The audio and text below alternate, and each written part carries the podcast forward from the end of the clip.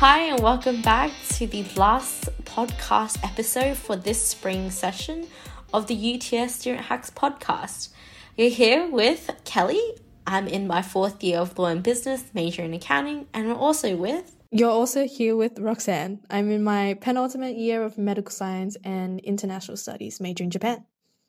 So, before we get right into it, get some water, fruit, and snacks as always to accompany you for this episode. Alrighty, so this episode is all about wrapping it up for now. So, what's happening in our lives right now? I'm in my penultimate year, so I'm in my second last year. I'm excited and anxious for what the world outside of uni has in store for me. I honestly still feel like I just started uni. To get to this stage of my uni career, where it's, I only have one year left, it seems so surreal. And honestly, I'm still figuring things out. I've been fortunate enough to land an internship for this summer, so hopefully that can assist me with figuring what I want to do after uni. Also, I really want to go overseas to visit family and friends. What about you, Roxanne? Yeah, I mean, for me as well, I'm also in my penultimate year too. I only have next year left, but I think because I withdrew from my subject, I might be here just a bit longer, but that's fine. Um, that's fair. I mean, that's fine. That's okay. um hopefully what i really want to achieve in the coming year and after we're done with the semester is hopefully to travel overseas because you know i've been studying international studies for the past four years i think with the pandemic it's something that i'm looking forward to most especially if international travel permits i can go overseas for six months and experience my dream ever since high school, seeing the cherry blossoms and everything like that. Maybe some other things, but hopefully, I can also, um, after coming back, is to find some experience in the laboratory setting. So, yeah, hopefully that works out. I'm really hopeful. like going overseas, since it's literally part of your degree, it's a shame that the pandemic has really put that on hold. Yeah, it was something I looked forward to during my first year and a lot of many others as well, especially since, you know, I think the pandemic was never an expected situation that everybody experienced. Roxanne and I were fortunate enough to have our first two years of uni on campus.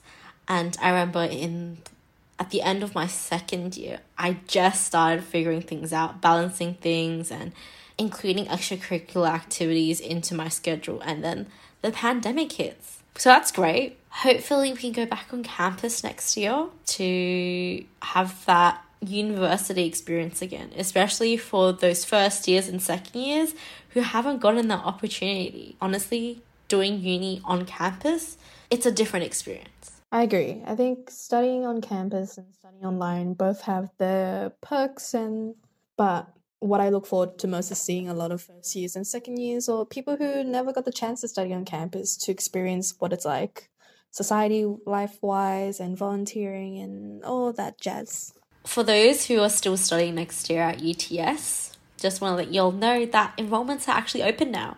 So be sure to go on My Student Admin to enroll into your classes.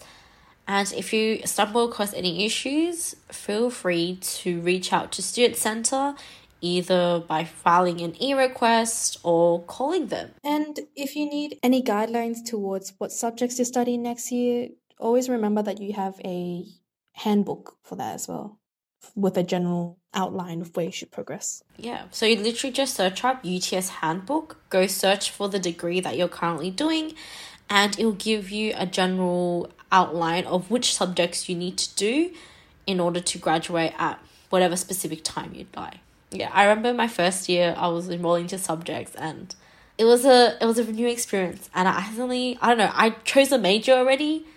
I think international business and that's not what I wanted to do and I was freaking out like what did I do wrong? And I literally called student center and they helped me figure everything out. So I think something that I like about UTS is that when you're able to pick your subjects, you can just pick all your subjects for the entire year and you're pretty much set to go. So for subjects for 2022, be sure to enroll into all of them for the entire year, not just autumn. So, Kelly, where do you see yourself in five years' time? or any general life plan and future ideas that you might have. Wow, this sounds like an interview question. Where do you see yourself in So five Where do you years? see yourself in five years? Maybe I should add more like monotone. So Kelly, where do you see yourself in five years? So in five years' time, hopefully I would have graduated with my two degrees. Graduation. Hopefully I'll get a ha- get to have a graduation ceremony. So that's in the near future. But in the next five years, I hope I will be in a role that makes me happy or it brings me joy.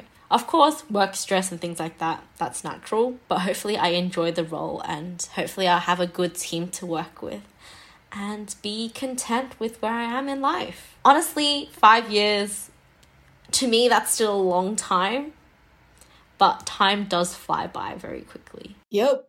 Especially since we're in our fourth year and it feels like first year. So time does go by real quick. It does. Like to think it's 2021, I started in 2018. Time has flown by so fast. What about you, Roxanne? Where do you see yourself in five years? I think if I was back in first year and I answered this question, I would probably say hopefully graduated and working.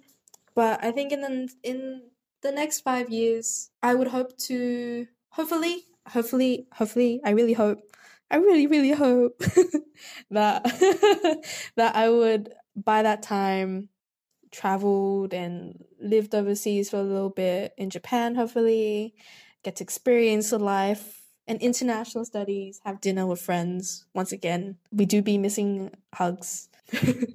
but hopefully, I'll have a job.